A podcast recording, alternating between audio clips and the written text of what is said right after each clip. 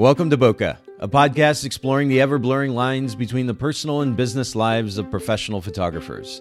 This is your host, Nathan Holritz, and I'm excited to have you join me in connecting with photographers and entrepreneurs in the photography industry as we dive into real conversation about photography, business, and that sometimes messy thing we call life.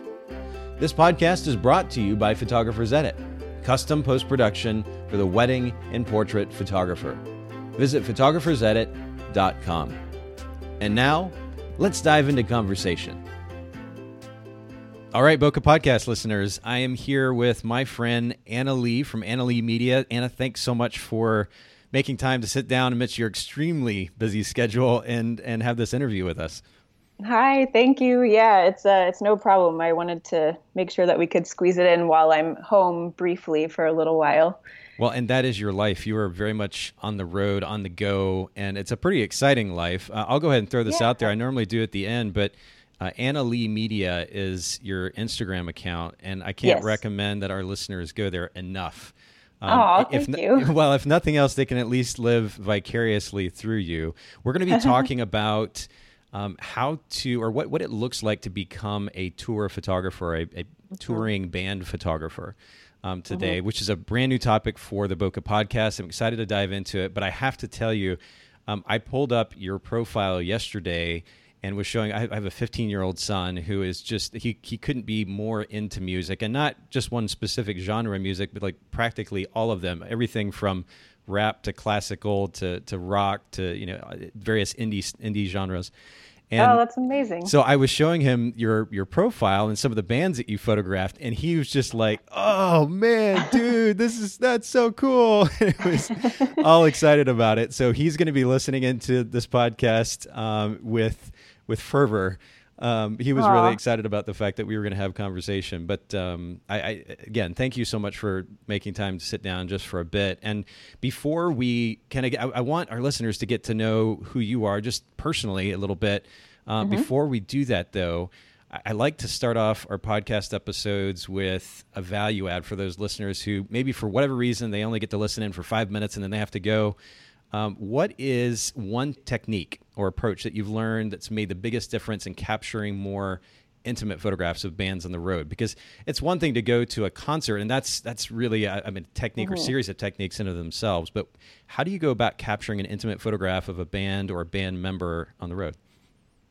Right. Um, well, to be honest, I wish there was one specific tip for that, but I will say um, overall, there's just no substitute for the time that you spend with those people um, because it's really not intimate at first. There's like a few days of kind of like warming up to each other. Okay. Um, and uh, ultimately like once you kind of first deliver the first set of images and you kind of gain their trust by delivering a good product and they're able to see the result of whatever like weird thing you were doing in the corner while it looked like you were spying on them with the camera? They're yeah. like oh okay i get it. Like this is a cool picture. Keep doing that. So it's yeah it's there's more to unpack as far as that goes but that's really the short answer is it's it's just like making friends with a new set of people and you just have to gain their trust and be someone that's easy to get along with which is why being on the tour with them is so essential to getting those intimate moments versus just being somebody taking pictures from the photo pit at a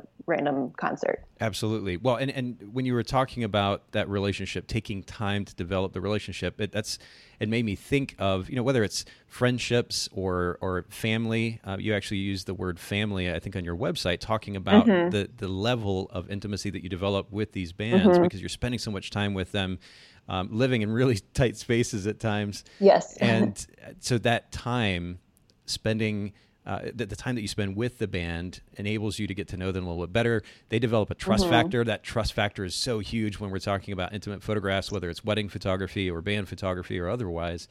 Uh, so that absolutely makes sense. It is an investment. And, um, it, mm-hmm. it's, I think it's an interesting point to note too. You know, I mean, as, as much as I like to start off our conversations uh, at the Bokeh podcast with a quick tip, it's not always about the quick tip. Sometimes it does take an investment of time of, of mm-hmm. various resources in order to create something really beautiful. And you can certainly see that in your work. So that's a that's a great piece of advice uh, to get us started off with. And I, I, really can't thank you enough for that. Do tell yeah. us about yourself, a little bit about where you're from, where you're based now, and um, and do you have any pets? That's that's a always a, a, big question too. Ooh, yes. Okay. Well, I am from Oklahoma City. Uh, I lived there most of my life, um, and I currently live in Los Angeles, uh, specifically in Hollywood. I am right in the middle of it. Like I, I can walk to Hollywood Boulevard from here, which has pros and cons. I'm sure. Um, so, uh, I I loved living in Oklahoma City. I love visiting as much as possible. Um, and there was just a point where I realized that I would need to make this move in order to go anywhere further with the music photography that I was doing. Uh, there's kind of like a plateau that you reach, I think, when working out of the Midwest with this type of industry. Obviously, it doesn't apply to everywhere, like Nashville. I'm sure you're aware is uh, somewhere in the Midwest that you can you can further a music sure. career. Um, so I currently live in in LA and working out of here when I'm actually uh, when I'm actually home. And I do not have my own pet, but my roommate has the most adorable dog named Jax. What kind of dog is Jax? Um, he we we think he's like a Pomeranian Yorkie mix, so he looks like a little Ewok teddy bear. Um, That's awesome. There's a there is photos of him on my Instagram if people are interested in getting a visual, okay. uh, which I highly recommend. This picture just came to mind of the old um, Gremlins movie. Those little teddy bear like animals from the Gremlins movie. Uh-huh. But no, that's really funny. And I guess yeah. it'd be really tough to have a pet as much as you travel. That's nice that you get to borrow somebody else's occasionally. I have yes. to ask too, as much as you're on the road do you have a favorite food? Um, I do, and it's something that I discovered after moving to LA. Are you familiar with poke bowls? I, have heard a, a, little bit. Yes, I think I've maybe at least had at least one at some point in time. But tell tell us oh, more yes. about it. Um, so the, they're more common on the west coast. So I originally described them as like sushi in a bowl because it's a lot of ingredients that you get in sushi, but it's all in the bowl. It's actually a Hawaiian dish, as far as I know. Okay. Um, so that's why it's popular over here. But yeah. I try to seek them out everywhere I go. But if nothing else, I'll just try to find like a salad. To be honest, it's really hard to have any kind of control over your routine on tour. So eating healthy is a is a challenge. So I can imagine. Just yeah, just trying to keep up with eating not fast food all the time. well, I think you even mentioned something about throwing a smoothie together uh, on, on your website. Um, yes. Yeah. That... So sometimes I'll travel with like a, I have a NutriBullet. Yeah. And uh, yeah, I'll just it it actually became difficult to track down the produce to use in it. Um, so that's I occasionally use that. It, it, depends on the level of the tour as well. Sometimes you have access to um, more options. Um, but if you're just like kind of roughing it in a van, it's just whatever gas station you pull up to in the middle of the night. Fair enough. Now you you spoke about sushi. You were just in Japan for how long? Yes, uh, I was just there for about a week. So that was the most recent um, tour that I did. I guess using the word tour loosely there, we went over for um, their annual Summer Sonic Music Festival. Okay. And so it's it's two shows, one in Osaka and one in Tokyo. So we just went over there for the purpose of of doing that show. So it was really really quick short amount of time to adjust to a new time zone and then come back and readjust. But I think I'm I'm on the I'm on the mend from uh, it. well, yeah, that's that is pretty intense. I mean, you're talking what 12, 13 hour plane rides to get over mm-hmm. there, and then to adjust to the time, get in, get into, uh, well, like you said, probably not much of a routine, but just doing yeah. life day to day. Um, and then, the, of course, the adjustment to the food as well. But I, we had communicated a little bit, uh, I think via Facebook, and, and I was kind of living vicariously through through you over there, and, and wishing I was there, getting to have sushi as well. And you said the mm-hmm. best sushi you mm-hmm. had was in an airport. Yeah, well, to be honest, I um, on tour I'm at the mercy of the band's schedule, so Sure. I didn't get to like branch off and explore a whole lot. But um, we spent half of our time in airports because, uh, you know, for obvious reasons. And when we were traveling between Osaka and Tokyo, um, I had some sashimi from the the Osaka airport, and it w- blew my mind. It was great. Really? Wow. Okay. Best airport food I've ever had. well, I can imagine that you have a variety, so you're you're definitely Yes. the expert being able to speak to. yes, I'm an airport food connoisseur. That's funny. Well, let's go back to, to photography a little bit. Yeah. Um, we talked about the fact that you are photographing bands on tour. Uh, you're also a wedding photographer. And if you guys go to annaleemedia.com, you can see examples of, of Anna's work. But how did you get into photography in the first place? What, what started that journey? Um, I I guess it was kind of um, spread over a long amount of time, and it kind of just, slowly built into what it is today. But I think I took a yeah I took a photography class in high school, and um, thought I was kind of interested in it at that point, and just had um, a very sweet teacher that took the time to tell me that they saw something good there. Um, so I think that in my mind made it worth pursuing. Um, so I took a few further classes when I started college, which is when I picked up my first um, SLR, which is actually a film camera. Um, digital cameras weren't quite there yet. Yep. And um, so I, out of necessity for that class, is when I picked up that first camera and kind of just decided as I as I went more and more that that was something that I was really drawn to. Um, my degree ended up actually being in graphic design, which I did for a few years out of college, but minored in photography and always did it as a hobby and kind of for friends on the side. It's a it's a pretty classic story of like hobby turning into business just as it gained traction. Yeah. Um, and so went went into weddings originally. Um, being in Oklahoma, that just kind of was accessible for me, and it made made sense. And it was something that I did and still do really enjoy. So, uh, is it difficult then as a brand? Um, one of the things we talk about a good bit on the Bokeh podcast is the idea of positioning yourself in the marketplace so that it's, well, first of all, easy to market yourself, but then those who hear about you, your brand, they can easily distinguish between you and those around you. Uh, when you're doing two totally separate genres of, of photography, is it difficult to position yourself really clearly? How do you go about that? Yeah, um, that's a great question, and I've always gone back and forth on whether or not to just completely separate those things.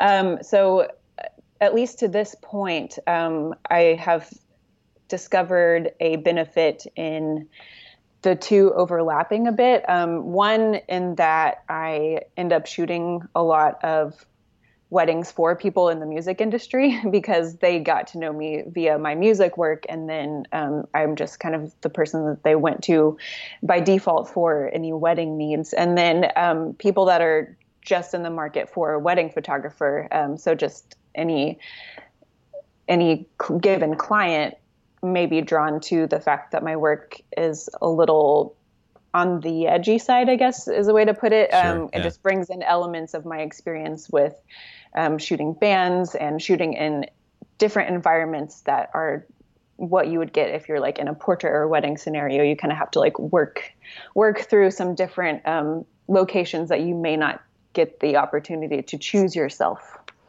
Absolutely. And I think uh, for that reason, and I'll add band photographers to the list now, but wedding Mm-hmm. photographers as well tend to be good wedding photographers, tend to be some of the more talented photographers around, I think, because you are fo- Mm-hmm. forced into those situations where you can't control the lighting. You know, you may have a mix of, of window light and this really ugly uh, ambient uh, or Yeah. Mm-hmm. ugly uh, incandescent light, and then maybe mixed in with a bit of fluorescent light as well. I, I can remember some of the the situations that, that I was in photographing weddings, particularly indoors in churches in Tennessee, it gets really hot, so you, a lot of the weddings happen indoors, and some of those environments are just not conducive to what you would normally think of as beautiful photography. It wasn't, you know, on the coast Sure. of California, Yeah. and um, yeah. so you're forced to create something um, good out of that, and I think that really it challenges you as a photographer, and, and it forces you to push yourself and get better and learn how to use light, different types of light more effectively Uh, so that's really interesting. It looks like you're in a really similar position as as a. Would you categorize it as band photography or tour photographer? How do you normally refer to it as? Well, um, on a broad scale, I refer to it as just music photography in general. Um, while I quote specialize in tour photography. So music photography covers like a lot of different products and sure. services. Um, tour photography is what I enjoy the most, and it's probably because that was my point of entry into the larger scale of music photography. Um, and it's certainly a, a totally different skill set, like somebody that does. Um, press photos um, or more commercial shoots for like an album cover is has a very different experience from somebody who is going on tour and doing the tour photography. And, totally and literally living lifestyle. with the band too. Yeah. Mm-hmm. Yeah, I bet totally different dynamic. Okay, that makes sense. So then we talked about wedding photography and tour photography and kind of the intimacy, innate intimacy to those genres of photography. Mm-hmm. What is what does that look like for you? I mean, can you describe one or two scenarios that have been particularly impactful for you? Yeah. Um, so one that comes to mind recently on the wedding side is I got to help organize a surprise proposal here in LA. Um, somebody from out of state contacted me wanting photos of like the actual proposal event, and it kind of turned into like me helping them fully plan the entire thing, which was really fun for me to kind of scheme and um, help them help them figure that out, and then just getting to be there to document and witness that moment Absolutely. is always really really cool and really special, especially if you've been part of like planning that moment and you actually pull it off successfully and no, the surprise isn't ruined. It's just it's very rewarding and everyone's very excited. Um, so getting to be a part of those moments is cool, and um, I've shot a lot of weddings for just my actual personal friends, whether it be like back in Oklahoma or some of the bands that I work with. And um, I know a lot of people are concerned about like having their friends shoot the wedding and that they're not like there as a guest and getting to enjoy it. But I love being involved on like that higher level and just kind of the back end of things and getting to work with them on their wedding. Um, and then on on the music photography side, um, there's so many just like intimate moments and just like a roller coaster of emotions right. in that scenario in that setting. Um, so it's really all extremely touching and rewarding. Um, one of the things that comes to mind most often is um, usually right after the band comes off the stage or even as they're walking off the stage. Um, that's that's an emotion that's really hard to convey unless you're experiencing it or you're witnessing it firsthand like I am. It's just so so many feels, you know, um, just like the the show that they performed and like whether it was whether they felt that it was successful or whether they felt that they had issues. Um, I've seen lots of tears, um, very sweaty people, you know, just like all, just the extreme end of that emotional scale is experienced in that moment. Well, I can imagine too that there. I think I've heard it described before as as a really, I guess, a high that, that probably can't be duplicated too. When mm-hmm. when you've just come yeah. off a really good show and you've got thousands and thousands of people screaming for you. And mm-hmm. not only that, I mean, there's there's just kind of an innate ego boost to that. But then, but then the fact that mm-hmm. you're getting to share your craft and what you're passionate about, your music with somebody else in that really high intensity, very emotional scenario. I mean, I, I, can't imagine replicating that type of a of a high coming off the stage, assuming again that it's a it's been a, a really great show, and I bet you've seen some of yeah. that too. Yeah, I mean, I would say that you totally you totally get it, and I it's important for people to understand that I was a music fan first before I was a music photographer. Okay. Um, so that's why I'm so extremely passionate about this career and the the areas that I specialize in because it's really meaningful to me just as a music fan. Um, so getting this, I feel lucky to get this intimate look into how how the musicians and how their team feels because as somebody that has attended concerts for a long time, you understand that side of it. And the crowd feels awesome and they're excited to be there. But for all the reasons that you mentioned, it's that much more meaningful to the people that are performing.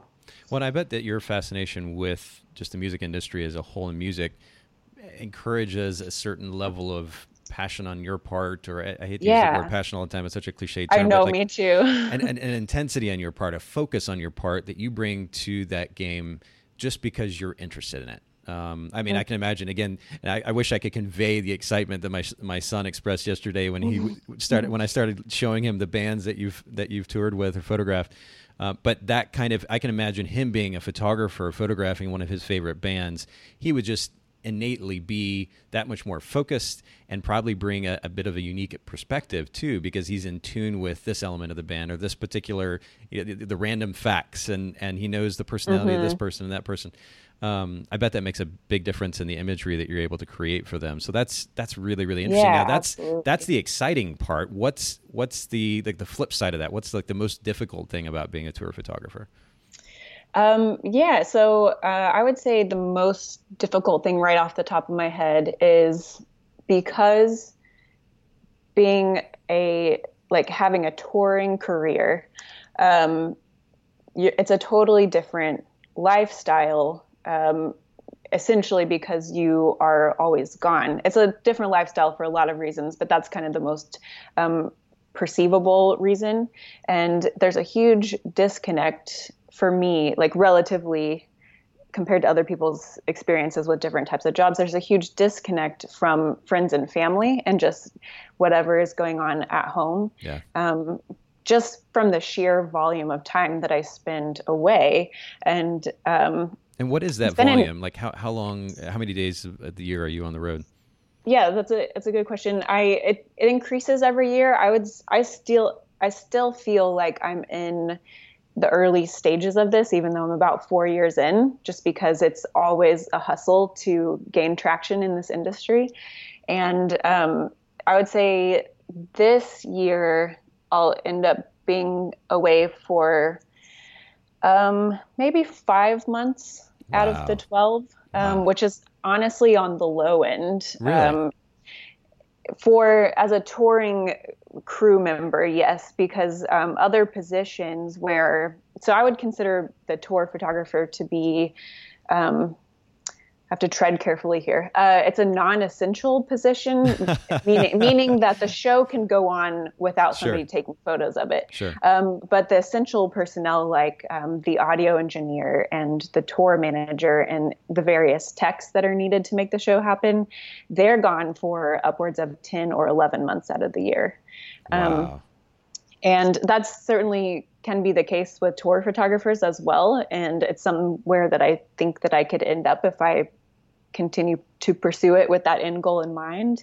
Um, but yeah, just to give you an idea of like where I fall on the spectrum, five months is certainly a lot, but um, I'm in a I'm in a good kind of middle area where I still get to see my friends and family Right. more than more than some. Um, but yeah, it's just the idea of like, you know, everybody else's life continues on even if you're not there. So you you just miss a lot, and you can't you can't leave the tour and come home for every milestone and every event and graduation and wedding and birthday and things like that. So you you know you you have to make that extra effort to stay um, involved.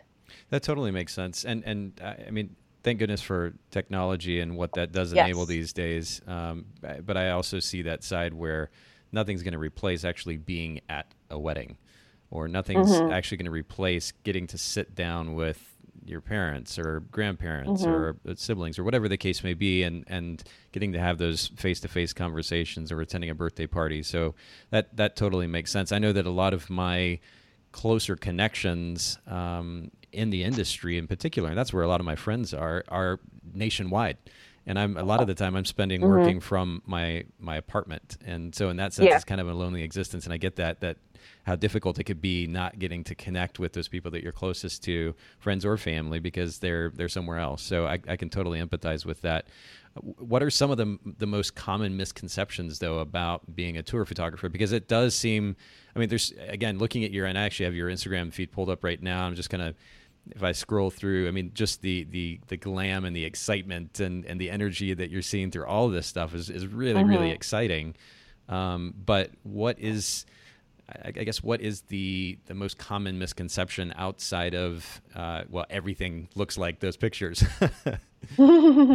yeah, I mean, it just this applies to all types of photography and I guess all types of social media, but people only know what you show them. Yes. Um, and it's yeah, it's not always glamorous. Um, I've I've never had moments that were so difficult that I've wanted to stop doing this. Um, but there certainly there certainly are difficulties. Um, a la what we just mentioned in the previous question about being disconnected from people. Um, the trade off there, though, I think, is that um, you're, the time that you're away from people at home is time that you're investing in your tour family. Right. And that's why I refer to it as a family because you're with them.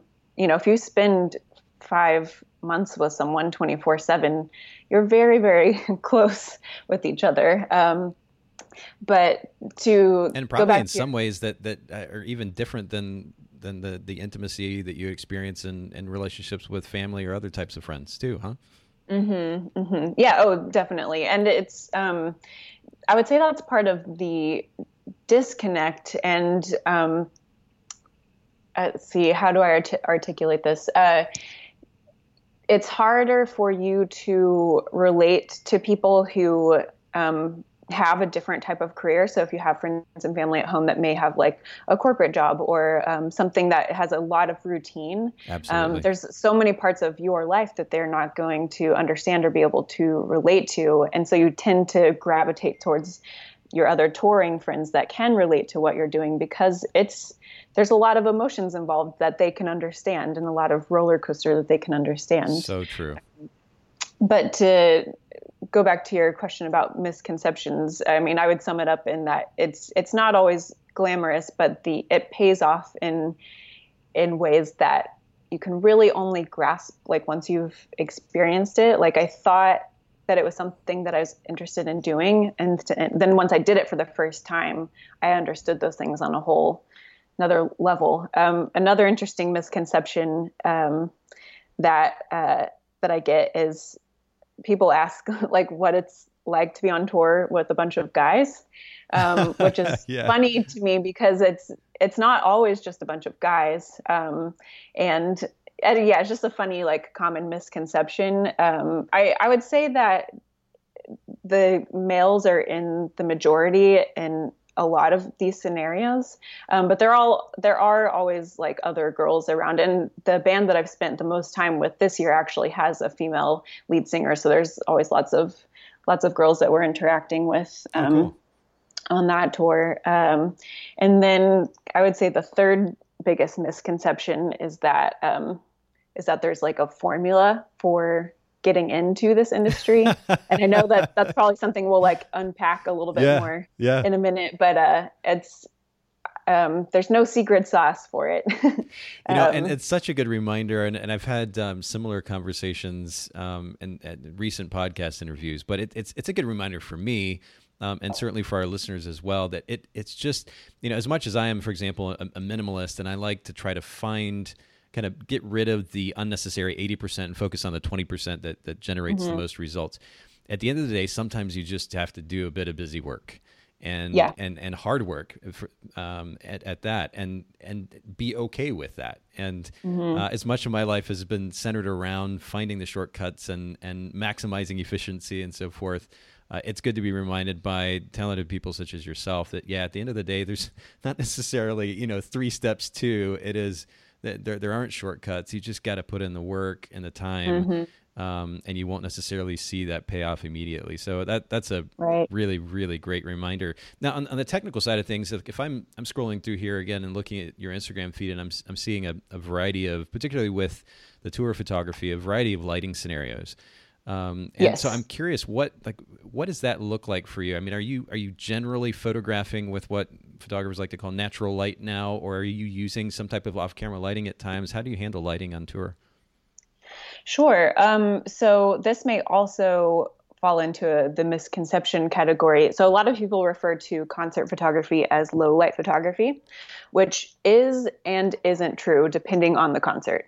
Um, so the reason I say that is because, um, especially if you're starting out and you're shooting small shows in um, in small venues that don't have like a lighting package, um, it certainly is low light photography. Sure. But on larger scale shows, there's actually a lot of light. You just have to get it when it happens. um, so it's it's a lot of um, trial and error. It's a lot of um, throwing out the photos that didn't work out when you took them. Um, so I, I, on tour, since I'm with the band through every time of day and every scenario, we encounter pretty much every lighting scenario that exists. So um, during the show, you're working with the lighting package, which um, unless you're at like an outdoor festival, is always going to be artificial light. Right. Um, so um, yeah, that's just something that you kind of just train yourself how to anticipate that as best as you can. That's really the name of the game is like anticipating what lighting is about to happen and what the band members are doing and how how where is the nexus of how to make them look good plus like lighting them well and it's it honestly just comes down to like shooting the volume so that like a couple of those photos turn out, for lack of a more glamorous explanation. Um, but when you're uh, anything other than the show itself, um, when when you're on tour, like the show is a small percentage of your day. Um, there's a lot of behind the scenes and backstage photography, and if you're traveling, sometimes you have the opportunity to just like stop in whatever exotic lo- location you're passing through at the moment and get a few like portraits of everyone. Um, so kind of your that, stereotypical band band picture in the alley kind of thing, or, or just... well, I, I, yeah, I try to avoid that as much as possible. But um, you know, if you're if you're traveling the country, you pass through a lot of places that you wouldn't, you know, that you, otherwise you would have to really go out of your way to get to, and um, so that's where a lot of my um, band like portraits come from. A lot of them happen during tour because you have yeah. the luxury of instead of having to set up a, a, destination and like a time and schedule everything out, you have the luxury of just like the moment just being right and being like, hey, let's take this picture here. Like this. Let's pull the bus over, right? Yeah. Well, it's easier if you're in a van. It happens okay. less in a bus. okay, fair enough. and a fair bus enough. actually tra- traveling overnight, but um, yeah uh, does that answer your question i think i kind of derailed us there no not at all no it, and, and i'm actually i have this picture pulled up of uh, it looks like will from MisterWives that mr mm-hmm. wives band that, that you mm-hmm. photographed or that you posted on instagram not too long ago it's got this incredible yeah. b- blue light with his multicolored hair and yeah um, it's a be- exactly what you're talking about yeah beautiful example of using kind of capitalizing on that artificial light do you ever set up off camera lights uh, in in a concert scenario like that or is it always just using um, the light that you've got from the artificial lights there? Well, um, I don't set up my own lights. I think that's something that I tried once with a, a smaller show in a venue that virtually had no type of lighting design. Um, so, and that had, that had an interesting effect. But generally, on um, on tour, where the the lighting package is pre-designed and there is a lighting uh, director who's actually operating it during the show like you you you just use what you have in that situation i mean the lighting package is designed to make it look good right, um, right. You know, best case scenario um, so you don't want to uh, add your own elements to somebody else's art totally uh, makes i would sense. say but um, yeah i mean it's just once you get used to it, it just takes a lot of practice shooting shooting shows over and over again and getting used to when these specific photogenic moments occur. And the benefit of being on tour with a certain band is you see the same show night after night and right. you know when like when this flash of light is going to happen or when it's going to be this color.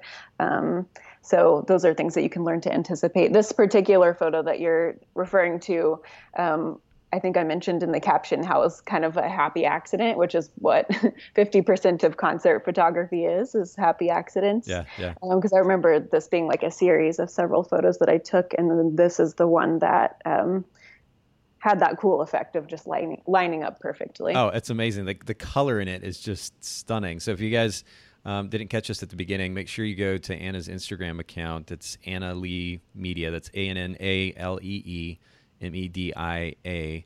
Annalee Mhm. Media, and um, you can see this image that we're talking about.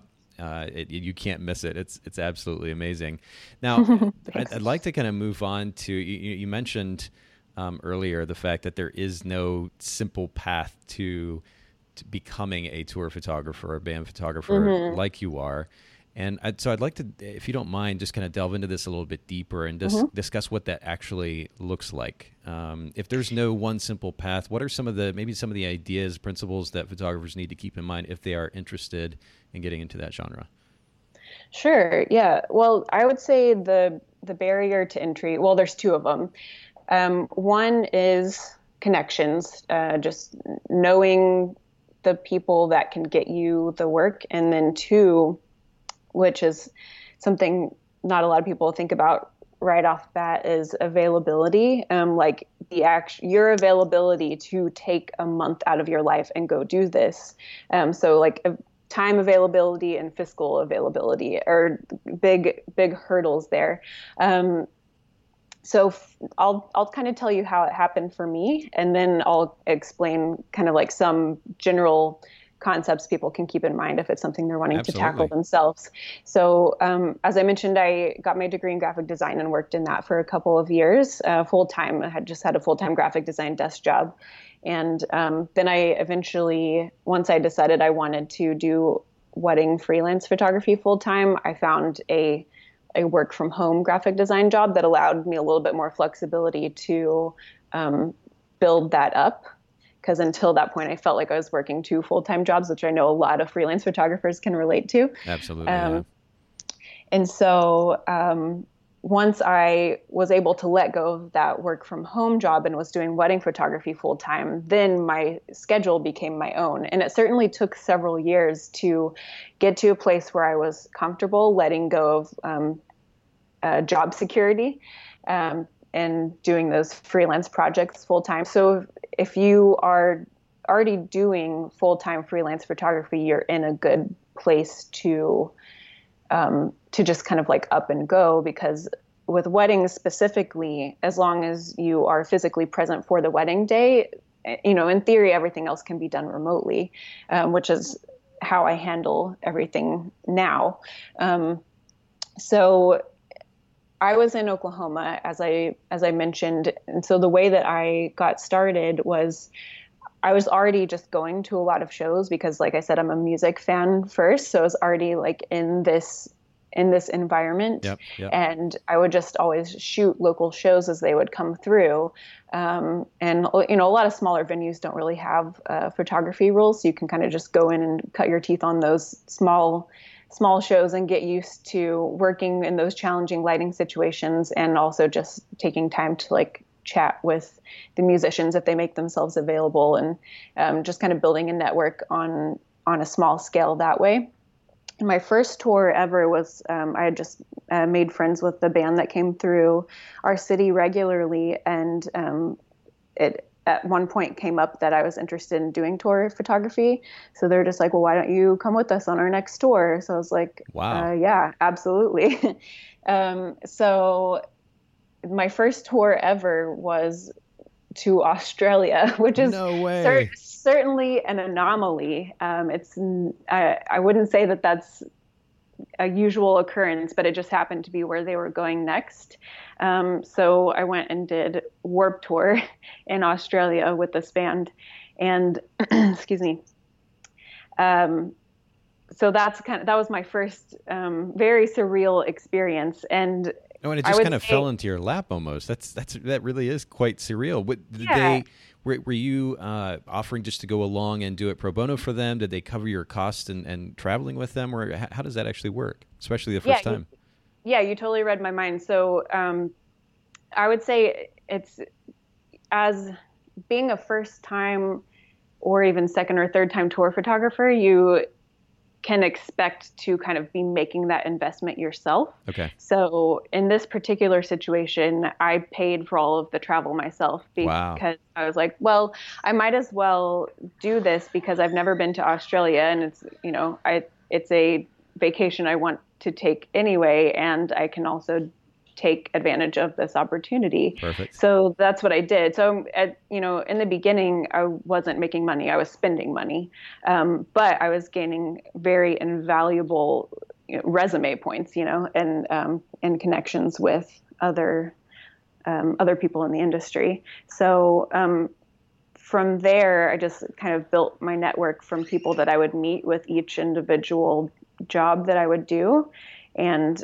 it's uh, you know there's no shortage of examples where it's all who you know is very true. um, so just working off of those connections, you I became known as someone who does tour photography, and they're just able to refer me to to jobs as they come up. Well, I'm sure you're in a position to, and correct me if I'm wrong, but where you're, you may be following a particular band, but then they're playing in a concert and opening for somebody, or playing with somebody, touring with somebody else at a different band, and so you, they have the opportunity to say, "Oh, what this is this is Anna, she's our photographer." Um, they there's some awareness there about what you what services you have to offer, and then maybe they hire you as well, or does it work that way? Yeah it, it totally can and that happened to be part of my path was um, the band that i toured with after the australia tour was an opening band and so i just took it upon myself to shoot the other bands in the tour package and pass those photos on to them smart. which direct directly led to me working with them subsequently. Um, and it you definitely have to there's still a hustle certainly. And these bands at first were not seeking me out or asking me to do this. It took me approaching them. Um, and up until somewhat recently you know after after a point and once you get known for doing this service in the market people will start to find you. But what I always tell other photographers is like, don't be afraid to ask for what you want. People, mm. if people don't know that you want it, they're not going to offer it to yeah. you. Yeah. Um, it's a simple concept that it's hard to wrap your head around at first. So I was like, well, I, I don't know how you get to be the person that people come to for this. So I'm just going to go to them and just ask them, hey, can I come on tour with you and do this? And I, you know, if I have shot them before, I'll show them examples of what that would look like. And sometimes it works out. Well, it's it's a it's a good reminder again for me and those listening in that sometimes you just gotta you just gotta put it out there and ask, mm-hmm. like you said, mm-hmm. and um, and then too the focus on connections as you mentioned earlier, taking advantage of opportunity to um, to have conversation with people. This is this is true for wedding photographers, portrait photographers, certainly, um, and even in this case in music and more specifically tour photography. Uh, capitalizing in those opportunities to develop relationships because it, it really is pretty fascinating how the stories that you hear over and over again, and certainly uh, we all have our own experiences. Uh, where a relationship, or at least the beginning of a relationship, that you wouldn't have assumed uh, would have generated an opportunity, business or otherwise, uh, mm-hmm. comes back around, and and you get an opportunity that was unexpected, just because you made the effort to to be nice, have a conversation, and like you said just now, to kind of put yourself out there. So I think that's really really great um, reminder, and it, and it's funny regardless of technology how this principle of uh, it's all who you know how that is, seems to just kind of stand the test of time. Uh, and it, yet again, it's a good reminder for me too. I, I need to work even harder developing relationships, both in my business and in, in personal world. And it's a good reminder for uh, our listeners as well. So, would you say those? Yeah, absolutely. You mentioned the the, the barriers being connections, um, and really, we could flip that around and say it's one of the most important elements of, of getting into the music photography or tour photography world. Availability, this is really important. It actually takes some, some planning, uh, both on the time side as well as the fiscal or financial side as well, because you have to have the resources to invest to get, get you started, and then the flexibility in your schedule to be available to even tour, as you were talking about. Um, so th- that's that's really interesting kind of points of, of, perspective. But are there other elements to that that you suggest that photographers keep in mind as, as they explore this this genre? Um, yeah, absolutely. I totally agree with what all you just said, and you're probably better at articulating it than I was just now. And um, let's see other other things for people to keep in mind um, for tour photography specifically. Um, I guess aside from just getting your foot in the door in the first place, because um, oh, a lot of a lot of young photographers may make it onto a tour and may have opportunities to grow that. But um, I guess it like a an industry term, for lack of a better word, is um, can you hang? And because you're living with these people 24 um, 7, you just have to have like a really even keeled personality and have to be someone that can get along with everyone and someone that can make people feel comfortable. Um, so, and that's a really like intangible quality that's hard to explain or hard to teach. It's just a lot of being self aware and being someone that the bands can trust with a lot of confidential information, a, lot of confidential images, um, or a lot of sensitive images, I suppose, and um, just just knowing the fact that like at the end of the workday, you're not going home by yourself to your bed and your Netflix. You're getting on a bus that you share with 11 other people and you you know you get to go to sleep when they go to sleep and you have to wake up when it's time to start the next day of work. So everyone everyone getting along and everyone being able to hang is is a big part of that.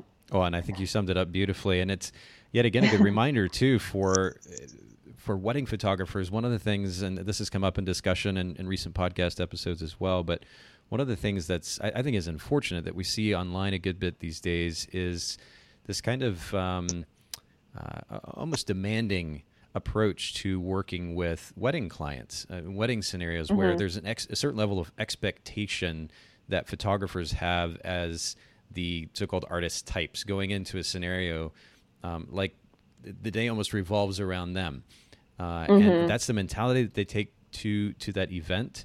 And sadly, I, that likely transfers or translates to the way that they're engaging with these clients, um, mm-hmm. where it's about them versus being about the client. So I think it's a it's a great reminder that we need to set ego aside, focus on the job at hand, um, the importance of being even keeled. I mean, I, I can speak personally. I'm a, a, pretty emotional personality type. I can be up and down.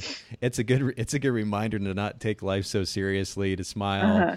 Um, be be thankful for the opportunity that you have, and just dig in and do the work. So these are really great pointers and reminders and ideas. And I will say, um, I will link. Uh, we'll make sure to link in the show notes for this podcast uh, episode the the page that you actually sent to me prior to our conversation, where you delve into some of the stuff in a little bit more detail. There's examples mm-hmm. of some of the imagery um, that that you post on there as well for for. And I'm not going to give this away, but the project, which is hashtag, how do you actually say it?